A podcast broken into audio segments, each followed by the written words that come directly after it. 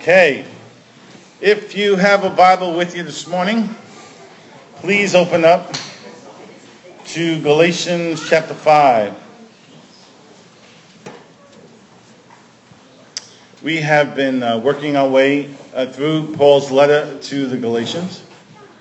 And um, today we'll finish up chapter 5 by uh, taking a look at verses 13 through 26, but we'll take it a bite at a time. Let's begin with verses 13 uh, Uh, to 15. Paul writes, You, my brothers and sisters, were called to be free. But do not use your freedom to indulge the flesh.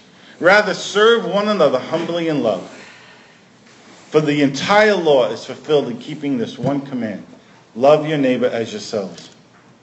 As yourself. If you bite and devour each other, watch out, or you will be destroyed by each other. Lord, thank you for your word, for the truth that's in your word. Give me grace today, oh God, that I can speak your word to your people in a way that's life giving to them. Lord, let the, let the fruit of it be this make us to be more like Jesus. Amen? Okay. Paul says, You, my brothers and sisters, are called to be free. You, my brothers and sisters, you're called to be free.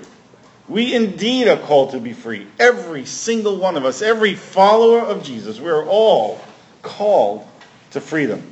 We're called to be free, to live free. We looked at that profound verse, that profound statement on freedom last week in Galatians chapter 5, verse 1, when Paul writes, It is for freedom that Christ has set us free. Stand firm then, and do not let yourselves be burdened again by a yoke of slavery. And make no mistake, the slavery that we're not to be burdened again by, and from which we have been set free, is this it's religion.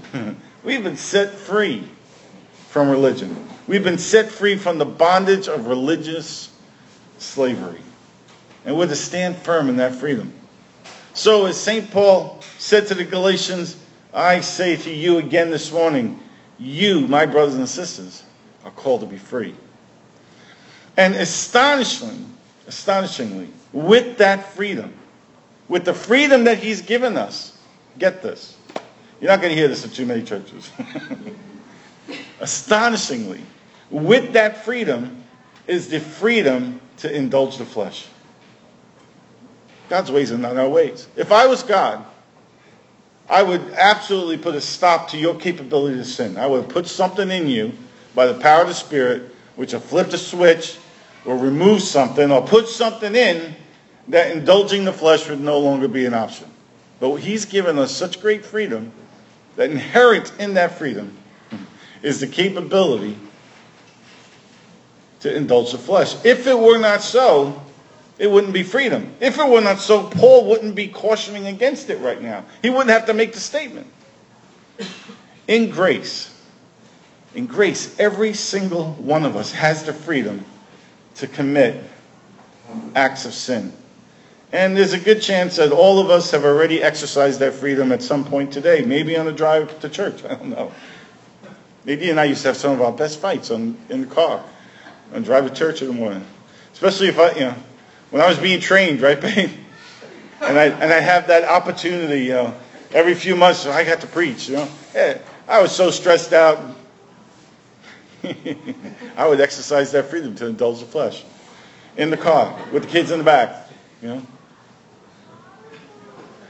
So we are indeed free to indulge the flesh. Paul cautions against doing so and exhorts us to instead use our freedom to another end, to serve one another humbly in love. Reminding, in these first couple of verses, reminding those who are such huge proponents of the law that the entirety of the law is fulfilled in love. Love your neighbor as yourself. Now, this question concerning grace and the freedom to sin has been around a long time. It's still bantered about pretty passionately in church circles and among the more theologically minded. It's a big deal. Those who are most strongly against an emphasis on the grace of God um, are against it for this reason. They fear that if we communicate too much of God's love and grace, that people will be free to just go crazy and do whatever they want and they, they would rather control them. That's, that's what pastors want to do. We Sometimes we want to micromanage people's lives. And so grace, grace is like a danger to our system, right? What if our people just do whatever they want to do instead? Well, what if they do? They're that free. You absolutely are that free. I have no desire to control you. Right? I can barely control me. I don't want to control you. You don't want me to control you. So this question concerning grace and freedom from freedom to sin has been around a long time. Paul addresses it, the question extensively in Romans 5, 6, 7, and 8. If this is a question you wrestle with, my encouragement to you is take some time, read through Romans 5, 6, 7, and 8, and see what you come up with. Paul addresses it extensively. But let me just touch on a few things that, that he's saying so you don't misunderstand. Right? Now listen to me. Paul is in no way advocating for sin. He's not advocating for sin. He's just saying we have the freedom to do it.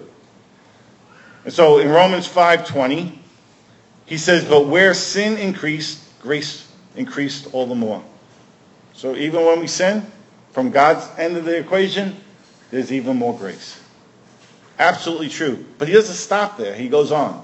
Romans 6:1. What shall we say then? Shall we go on sinning so that grace may increase? By no means. He's addressing this very same issue. By no means. And down in verse 15 of Romans 6, he says, What then? Shall we sin because we are not under the law but under grace? By no means. Do you, do you get? He's not advocating for sin. And he doesn't even end there. He goes on to say, But even if we do, Romans 8, verses 1 and 2, Therefore, there is now no condemnation for those who are in Christ Jesus. Because through Christ Jesus, the law of the Spirit, who gives life, has set us free from the law of sin and death. Woo! Amen, right? We're free from the, we are free from the law. We're no longer under law. And inherent in that freedom, in that grace, is the capacity to sin. Our own lives are proof of this reality. And though Paul's not advocating that we exploit grace and use it, uh, that freedom to sin, he is cautioning us against that very practice.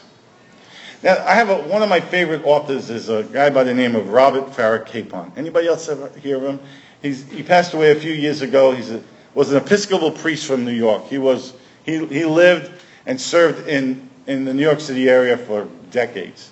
He's a prolific author. He was a chef um, and just uh, just pretty impressive guy. In an, in an interview he did once for uh, for a program called uh, 30 Good Minutes. Uh, with a guy by the name of Floyd Brown. Uh, Robert Farrar Capon, he, he addresses this very question concerning grace and, and sin. And so uh, Capon had said a few things, and it's kind of blowing the interviewer's mind, Lloyd Brown's mind. He's like, it's, it's so outside of his box of understanding that, that Brown says to, to Capon this. He says, I have got to have a script. You have got to give me a worksheet what am I to do day to day? So Capon saying you got freedom, you got grace, and this is blowing this guy's mind. He, in essence, what he's saying is, I, I really prefer the law. I like to know these. This is my list of do's. This is my list of don'ts. And what do I do now? And this is how Capon responds. I think it's just wonderful. He says, well, one of the problems with any authentic pronouncement of the gospel is that it introduces us to freedom. The point is that as long as the world runs the show, what it tries to say is that if you do something wrong, God will get you. What it said in Jesus is, by the blanket absolution of everybody in the death of Christ, that God's not going to get anybody. For example, who is in heaven? People think it's the good guys. There's nobody in heaven but forgiven sinners because there was nobody available to go to heaven except forgiven sinners. And there's nobody in hell except forgiven sinners. The difference is, in heaven, they accepted the forgiveness. In hell, they rejected it. That's it. You can't get into hell by being bad. You get into heaven by being bad and accepting forgiveness. Now, does that mean, now, that does, in a way, mean you have permission to be bad. I love this next part. If you stick your hand in a meat grinder, you're free to do that. It's stupid, But God isn't going to run the universe that way. God is not going to punish. He cares more about relationship than behavior. Oh, you see why I love this guy? Does it sound like some of the things I've been saying that you sit here every Sunday? I love what he says. He says, now, that does in a way mean that you have permission to be bad. You have permission to be bad. If you want to stick your hand in the meat grinder, you're free to do that. It's stupid, but God's not going to run the universe that way. God is not going to punish. He cares more about relationship than behavior. In grace, we're free to stick our hand in the meat grinder. Both Paul and Capon caution against it, and um, I would add, you know, my vote into that side of the equation as well. I don't think it's a good idea to stick your hand in the meat grinder. I'm a big fan of uh, the book The Shack.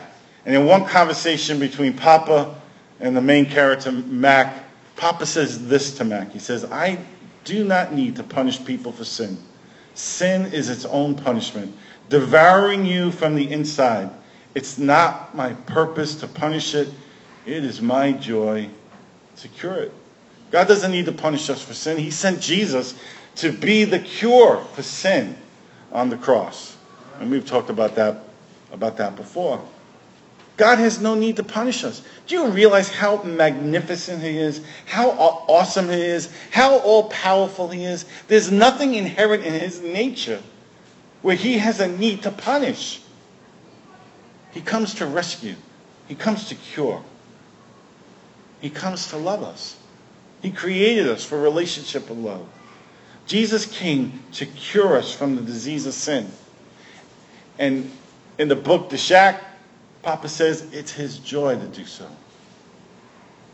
Verse 15, we're still in Galatians 5, verse 15 seems to indicate the ramifications of indulging the flesh. He says, if you bite and devour each other, watch out, or you'll be destroyed by, by each other. The, the meat grinder is indeed quite destructive. Verses 16 to 18. So I say, walk by the Spirit, and you'll not gratify the desires of the flesh. For the flesh desires what's contrary to the Spirit, and the Spirit what is contrary to the flesh. They are in conflict with each other, so that you are, so that you are not to do whatever you want. But if you're led by the Spirit, you're not under the law. I love the word so. The word so is a transitional word. It's, so, in light of what I just said, listen to what I'm about to say now. So, I say, walk by the Spirit, and you will not gratify the desires of the flesh. Listen carefully to that sentence. Because I'm convinced of all my years of being in the church that almost no one hears that sentence correctly. Paul writes, So I say, walk by the Spirit, and you will not gratify the desires of the flesh. Most of us, when we hear that sentence, we're not hearing what it says. Most of us hear exactly opposite of what it says. This is what we hear when we read that sentence. Don't sin and you'll walk by the Spirit. That's what we hear. By not gratifying the desires of the flesh, you will walk by the Spirit. And that's not what it says. It's absolutely not what it says. It says completely the opposite. What it says is this So I say, walk by the Spirit, and you will not gratify the desires of the flesh. Where's the emphasis? What's the proactive posture? What's the action we're to take? What's the activity that we're challenged to undertake? It's this it's to walk by the Spirit. We're challenged to walk by the Spirit. And in so doing, we will not gratify the desires of the flesh. Right? Where's the emphasis? The emphasis isn't on managing your sin. The, the emphasis isn't on keeping your sin at bay. The emphasis is on walking in the Spirit. And the difference is dramatic. John Paul Jackson used to say this what we focus on, we make room for. And I've discovered this in my life. You may have discovered it in yours as well. If we focus on sinning, we sin. right? If we focus on walking in the Spirit, we indeed walk in the Spirit. Anybody here ever been on a diet? I've been on a thousand diets in my life. Right? When I focus on the diet, you know what I think about? I think about food, man. I think about Nadine's homemade chocolate chip cookies. I think about almost anything homemade that Nadine makes. About her awesome food. That's what happens when I go on a diet. I keep sending her links and texts to all these different wonderful recipes that I see. That's what happens when I go on a diet. What I focus on, I make room for. It's the truth, man. That's my, that's my reality. How about you? What you focus on, you make room for. Let me say that in a more nerdy way. As, as Qui-Gon Jinn said to a young Anakin Skywalker in Star Wars 1, The Phantom Menace, he said these profound words, always remember, your focus will determine your reality. Always remember, your focus will determine your reality. Focus is critical. You know what I've discovered? It's especially critical in the difficult times. It's especially difficult on the dark days. That's why I took a Sunday a few weeks back on the topic of focus. You might want to listen to it if you weren't here. I've heard it said that there are two wolves at war on our chests. And the one who wins is the one that we feed. The wolf who wins is the wolf that we feed. And I think that's exactly what Paul's trying, the point he's trying to make in verse 17. For the flesh desires what is contrary to the spirit, and the spirit what is contrary to the flesh. They're in conflict with each other, so that you do not do whatever you want. So my encouragement is this. Feed the Holy Spirit side of things. Focus on the Spirit. Walk in the Spirit. And in so doing, in that positive focus, you'll discover less and less sin will become an issue for you. Now, Paul takes the next five verses to describe the two wolves, to describe the two sides the flesh and the spirit. First the flesh and then the spirit. So verses 19 to 23. The acts of the flesh are obvious sexual immorality, impurity, debauchery, idolatry, witchcraft, hatred, discord, jealousy, fits of rage, selfish ambition, dissensions, factions, envy, drunkenness, orgies, and the like. I warn you, as I did before, that those who live like this will not inherit the kingdom of God. But the fruit of the Spirit is love, joy, peace, forbearance, kindness, goodness, faithfulness, gentleness, self control. Against such things, there is no law. Now, I don't think anybody in this room could argue with either list, right? Most sane people would agree that the flesh stuff is bad and the spirit stuff is good. Agreed? Now, let me offer some observations. If you see the evidence of the flesh stuff in your life, sexual immorality, impurity, debauchery, idolatry, witchcraft, hatred, discord, jealousy, fits of rage, selfish ambition, dissensions, factions, envy, drunkenness, and orgies, then there needs to be a change of focus. If that's the evidence that you see, if you look around your life, say, oh, man, I'm surrounded by this stuff, then there needs to be a new focus. You need to walk by the Spirit. You need to focus on the Spirit side of things. You need to feed that other wolf, right? In verse 21, Paul warns us. He says, Those who live like this will not inherit the kingdom of God. Interesting statement. Interesting statement he would make within the context of, of all, all that he writes in Galatians. So, is verse 21, when he says, Those who live like this will not inherit the kingdom of God, is this a nod to salvation by works? I think some wrongly interpret it that way. But if he does, then the rest of the letter make if that's true, the rest of the letter makes no sense. If this is a nod to salvation by works or performance-based Christianity, um, then the rest of the letter makes no sense. His other epistles, Romans makes no sense. Ephesians makes no sense. It would be entirely incongruent with the rest of the letter. So what is the kingdom of God? The kingdom of God is God's dynamic rule and reign. I believe Paul's point here in saying that those who behave this way will not inherit the kingdom of God. I believe that what he's saying is if we live according to the flesh, we'll miss out on the daily benefits of walking with God day by day, of his of the manifestation of his presence and his power and his authority on our spiritual journeys. Our focus won't be on the things of the Spirit, it'll be on the things of the flesh. It's simply cannot apply to salvation. Otherwise, Ephesians chapter 2, verses 8 and 9 are meaningless. Where he writes, For it is by grace you have been saved through faith. And this is not from yourselves, it is the gift of God, not by works, so that no one can boast. Right? So Paul's not advocating for sin. But I think neither is he saying that's the way you get to heaven, by avoiding sin. Right? Who's available to go to heaven? Forgiven sinners. That's who's available. That's all of us. Those who've accepted that forgiveness. Now, on the other hand, if you see the evidence of the fruit of the Spirit, there's a good chance that you're on the right path, that your focus is, is very good, and that you are indeed headed in the right direction. Why? Does it matter? Yes, it matters. It matters because it impacts how we think and how we choose to live.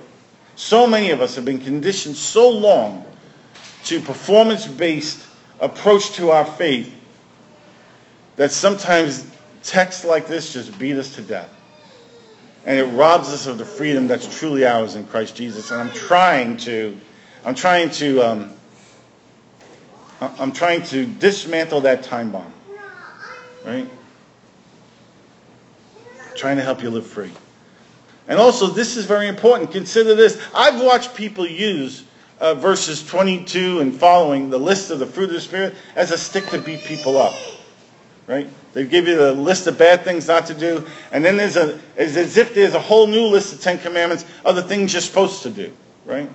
Love, joy, peace. And just beat you up with it. Oh, I'm not loving enough. I'm not peaceful enough. I don't have enough joy. Right? But this is very important. Let me ask you this question. Whose fruit is it? it's not your fruit. He doesn't say this is the fruit of your life. It's the Spirit's fruit. It's not your fruit. It's not your fruit. It's not your fruit. It's not your job to produce this in your life. It is the Spirit's fruit. And you get the Spirit's fruit by walking in the Spirit. If it were your fruit, if it were the product of your strong, determined efforts and high performance, then we're just back to works. It's the Spirit's fruit. It is the result of walking side by side with God. It's the natural result. Fruit is the natural result of a branch abiding in the vine. Back in our Washington days, man, we had we had grape vineyards all over the state. We had apple vineyards all over the state. I never drew by one of those vineyards and heard the groans of fruit trying to force its way from a branch through the vine, from the vine through a branch and pop out, right? You ever heard any? Never drove by and heard, ah! and something pop out. Never heard it. Never once heard, never once heard that. Why? This is no work. There's no effort in the production of fruit. And John 15:5, Jesus says, I am the vine, and you're the branches. If you remain in me and I in you, you will bear much fruit. And then he adds this, apart from me, you could do nothing. If there's, if there's the fruit of the Spirit in our lives, it comes because we as branches are connected to him, the vine. And his life flows through us, and fruit is the natural outcome. It's, it's what's designed to happen. How does fruit not come forth? Only if the branch is disconnected from the vine. So your whole emphasis, your whole thing is this connection. Connection to life, connection to the source, relationship. Intimate relationship between you and God. Your focus isn't to be on not doing the bad things, and your focus isn't even to be on producing the fruit. It's the Spirit's fruit the fruit of the Spirit is. So where does the fruit come from? Man, it comes from Jesus. It comes from our the evidence of our lives in relationship with Him. It's the evidence of intimacy and loving friendship with God. And you know what? That's what He's always wanted. That's what God is always, from the very beginning, from for all the way back to the Garden of Eden, that's what he's wanted. He's wanted friendship with you, with humanity. He wanted, just like he did with Adam and Eve, to walk with us in the cool of the day. And that's what was lost in the fall. So it's all about friendship. And Paul ends chapter 5 with these words. He says, Those who belong to Christ Jesus have crucified the flesh with its passions and desires. Since we live by the Spirit, let us keep in step with the Spirit. Let us not become conceited, provoking, and envying each other. You know what? As followers of Jesus, the flesh truly is powerless. It's already been crucified. The only power the flesh has is the power we give to it. It's, it's like someone who's dead and they're on life support. Right? The only life that's there is being supported artificially. We're, we're dead. In Christ Jesus, we're dead. But, you know, we all have our life support systems. I have mine, right? Sometimes they manifest in the car on the way to church on Sunday morning. From a spiritual perspective, the flesh has already been crucified. We just need to find ways to stop pumping life into it. And going forward, he says, since we live by the Spirit, let us keep in step with the Spirit. The flesh is death. Life, true life, is in the Spirit. So we want to live by the Holy Spirit. We want to walk by the Spirit. We want to keep in step with the Spirit. We want to keep in step with the Holy Spirit's tempo and rhythm for our lives. We want to go when He says go. We want to stop when He says stop. And what makes that easier is when we were able to hear His voice. When we listen to His voice. In John 10 27, Jesus said, My sheep listen to my voice. I know them and they follow me. And so, keeping in step with the Spirit, walking by the Spirit, walking with the Spirit, is as simple as this listening to His voice and then following where He leads. We speak when He says speak, we remain silent when He tells us to be silent. We move in the gifts of the Spirit when He inspires us to do so.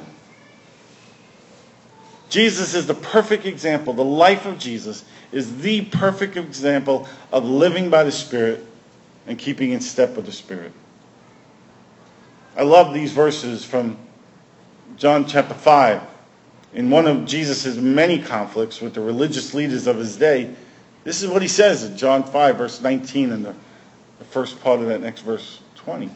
Jesus gave them this answer Very truly, I tell you, the Son can do nothing by himself. He can do only what he sees the Father doing. Because whatever the Father does, the Son also does. For the Father loves the Son and shows him all he does. That's life by the Spirit. Having eyes to see what God's doing. Having ears that can hear the voice of God. And following, with, following when he leads. So we've read, we've studied through all of the Gospel of John. And there are times where Jesus goes in and, man, and, and the text will tell us everyone was healed. And then there are other times he'll, he'll go to where the sick are gathered and he heals one person. It's not a formula, right? It's not a system. It's not a program.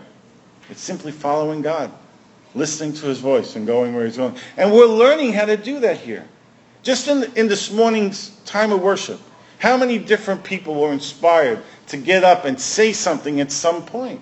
Because we heard God do it. We're learning in our in our corporate gatherings. How to hear God and respond to Him. And my hope is this, is that if you can get comfortable, even familiar with what it's like to do that here, well then it'll become more common practice in your life out there. Oh, I'm, I recognize the voice of God. I've heard God speak to me before. I know what it sounds like. And though it might be scary right now, I'm really convinced it's Him. And so you go over and you talk to that person, or you encourage them. Or you just silently pray for them. Or whatever God tells you to do. Whatever you see that the Father's doing. That's walking with the Spirit. That's living by the Spirit. And it's a ton of fun.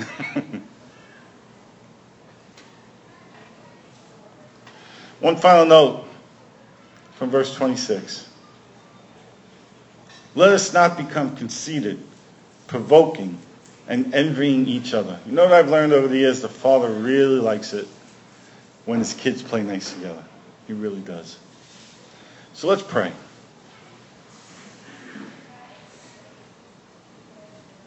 Father, I pray for myself and for my friends today. Would you help us grasp the full reality of grace? Help us, oh God. And the full freedom that's ours in it. That freedom that you have actually called us to. And Lord, with that freedom, I pray that you would grant every single one of us the wisdom to keep our hands out of the meat grinders. Even now, Lord, I pray for my friends. Give them a picture of their meat grinder and what they're supposed to keep their hands out of. Do it, Lord. Give them the wisdom, give them the courage, give them the help from heaven to stay out of the meat grinder. Lord, I pray that we would change our focus and that our focus would be on you, that we would be a people who fix our eyes on Jesus, the author and the perfecter of our faith. Lord, make of us, the people gathered here today, make of us, O oh God, a people who walk, truly walk by the Spirit. Make of us a people who live by the Spirit, who keep in step with the Spirit. Make us a people who intimately relate with you commune with you day by day. Amen? Amen. Now, God's given me some prophetic words for this morning.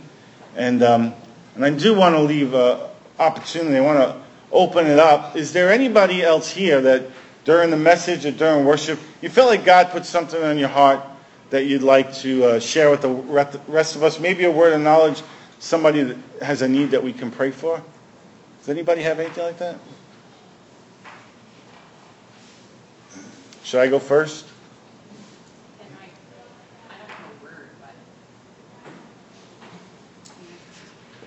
What do you got?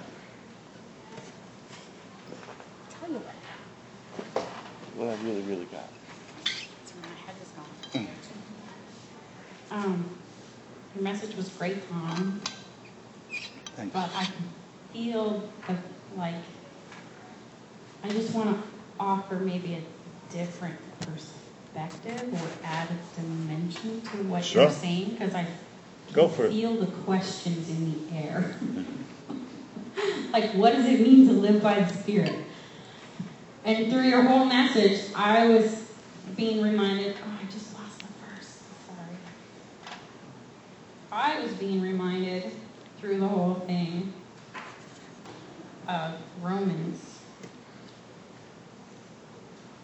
7. Bear with me here, I'm sorry, it just went away. We know that the law is spiritual, but I am unspiritual, sold as a slave to sin. I do not understand what I do. For what I do, for what I want to do, I do not do. But what I hate, I do. And if I do what I do not want to do, I agree that the law is good. As it is, it is no longer I myself who do it, but is the sin living in me. For I know that good itself does not dwell in me. That is, in my sinful nature. For I have the desire to do what is good, but I cannot carry it out. For I do not do the good I want to do, but the evil I do not want to do. This I keep on doing. Now, if I do what I do not want to do, it is no longer I who do it but the sin living in me that does it. Those words used to drive me crazy. I never used to get those verses. But now I feel like I've got a little hand, a little handle on it. And Tom was saying, don't stick your hand in the meat grinder. But we're going to. like, we're in a fallen world. We're always going to sin. We're always going to sin. Sin is inevitable. Sometimes, you know, I'm thinking to, of to my kid, and sometimes you just got two crappy choices. you know? Sin is inevitable. Like, don't beat yourself up for putting your hand in the meat grinder. Amen. I guess.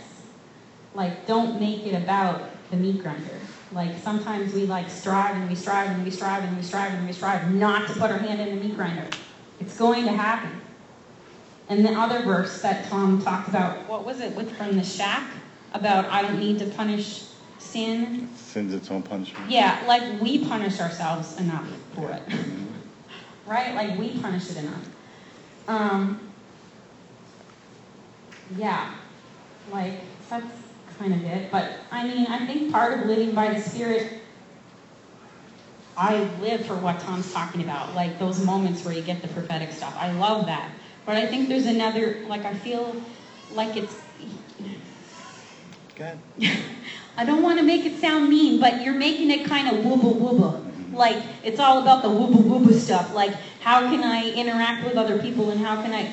Like, for me, there's another dimension of the spirit where it's just like you talked about the the relationship with him where it's like god i'm really struggling with this sin god i'm really having a problem with this like talking to him like you would talk to your friend like you would talk to your your partner your whatever like calling out for help. Like sometimes like tom says all the time i feel like 10 pounds of sin in a five pound bag like where you're just being pummeled by the sin that you're doing or whatever and just reaching out to him. Like that's part of the relationship i think. And yeah just to add another dimension to the I wholeheartedly, I wholeheartedly agree. i felt like there like you were adding like a wooba wooba and people were going ew and this is like i could just kind of feel like people were like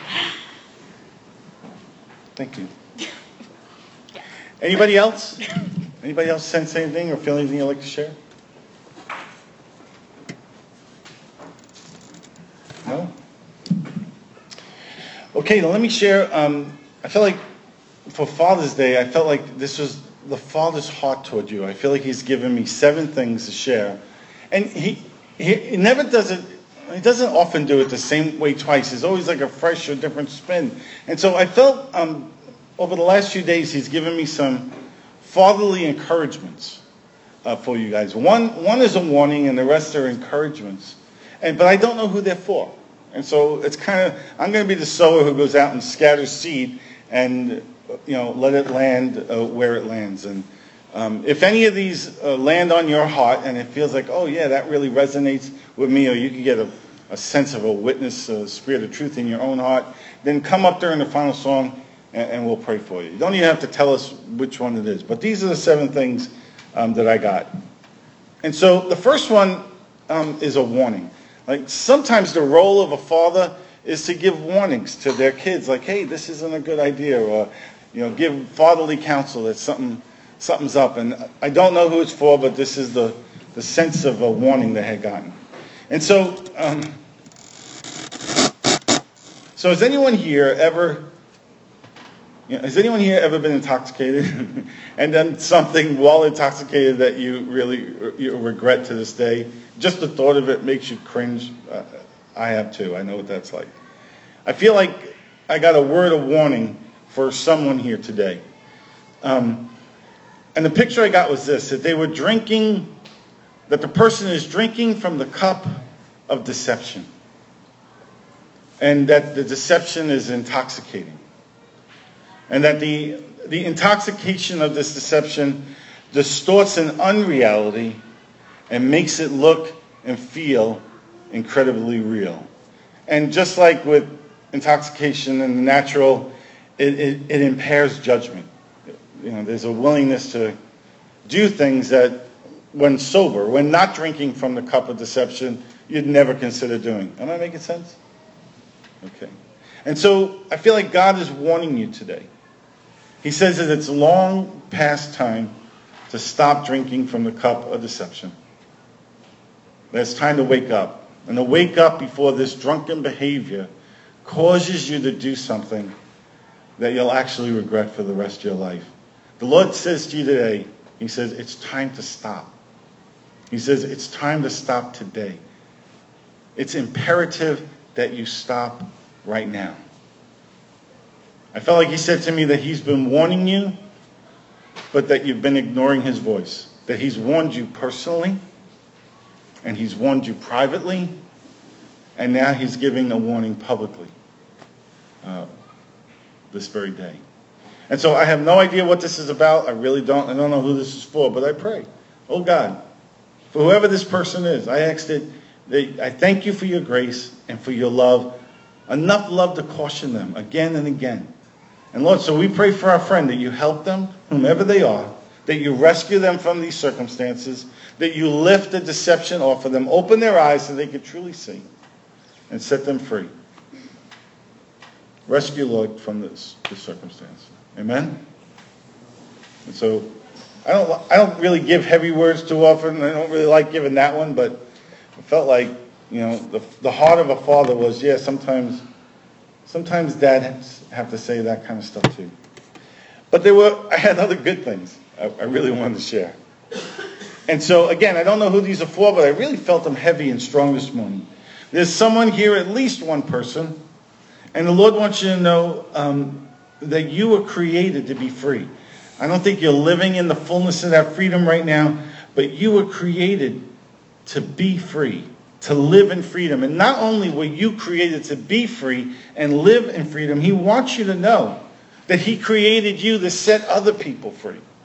That your calling, part of your destiny, part of your purpose in life is to set other captives free. It reminded me of a phrase I haven't used in a whole lot of years, but he's called you to be an exporter of freedom. The freedom is to be so much who you are that you carry that freedom wherever you go and you bring freedom to other people. And so, Lord, let that land on, on the right heart. And so, for some other person, this is what I sense that God loves you, that Papa loves you extravagantly. And that similar to the word about freedom, not only are you loved extravagantly, but you are created to be a conduit of His love. That you are created to experience His love and that His love would flow through you to love others. And there'll be times in your life where He will cause you to love other people generously and extravagantly. And I felt like inherent in this was a calling to those who have been unloved, whom others might consider unlovable the outcast, the broken. The next word I had was about honor. And I felt like God was saying there's someone here today that you have honor in heaven. That today you haven't seen too much honor being displayed in your life here on earth, but God wants you to know that you have honor in heaven and that you're even now stepping into a new season where you're going to soon see that very same honor in heaven begin to be reflected on earth. You have access to God the Father. You know what it's like to walk with the Spirit. And very soon now, uh, you're going to start having honor with people.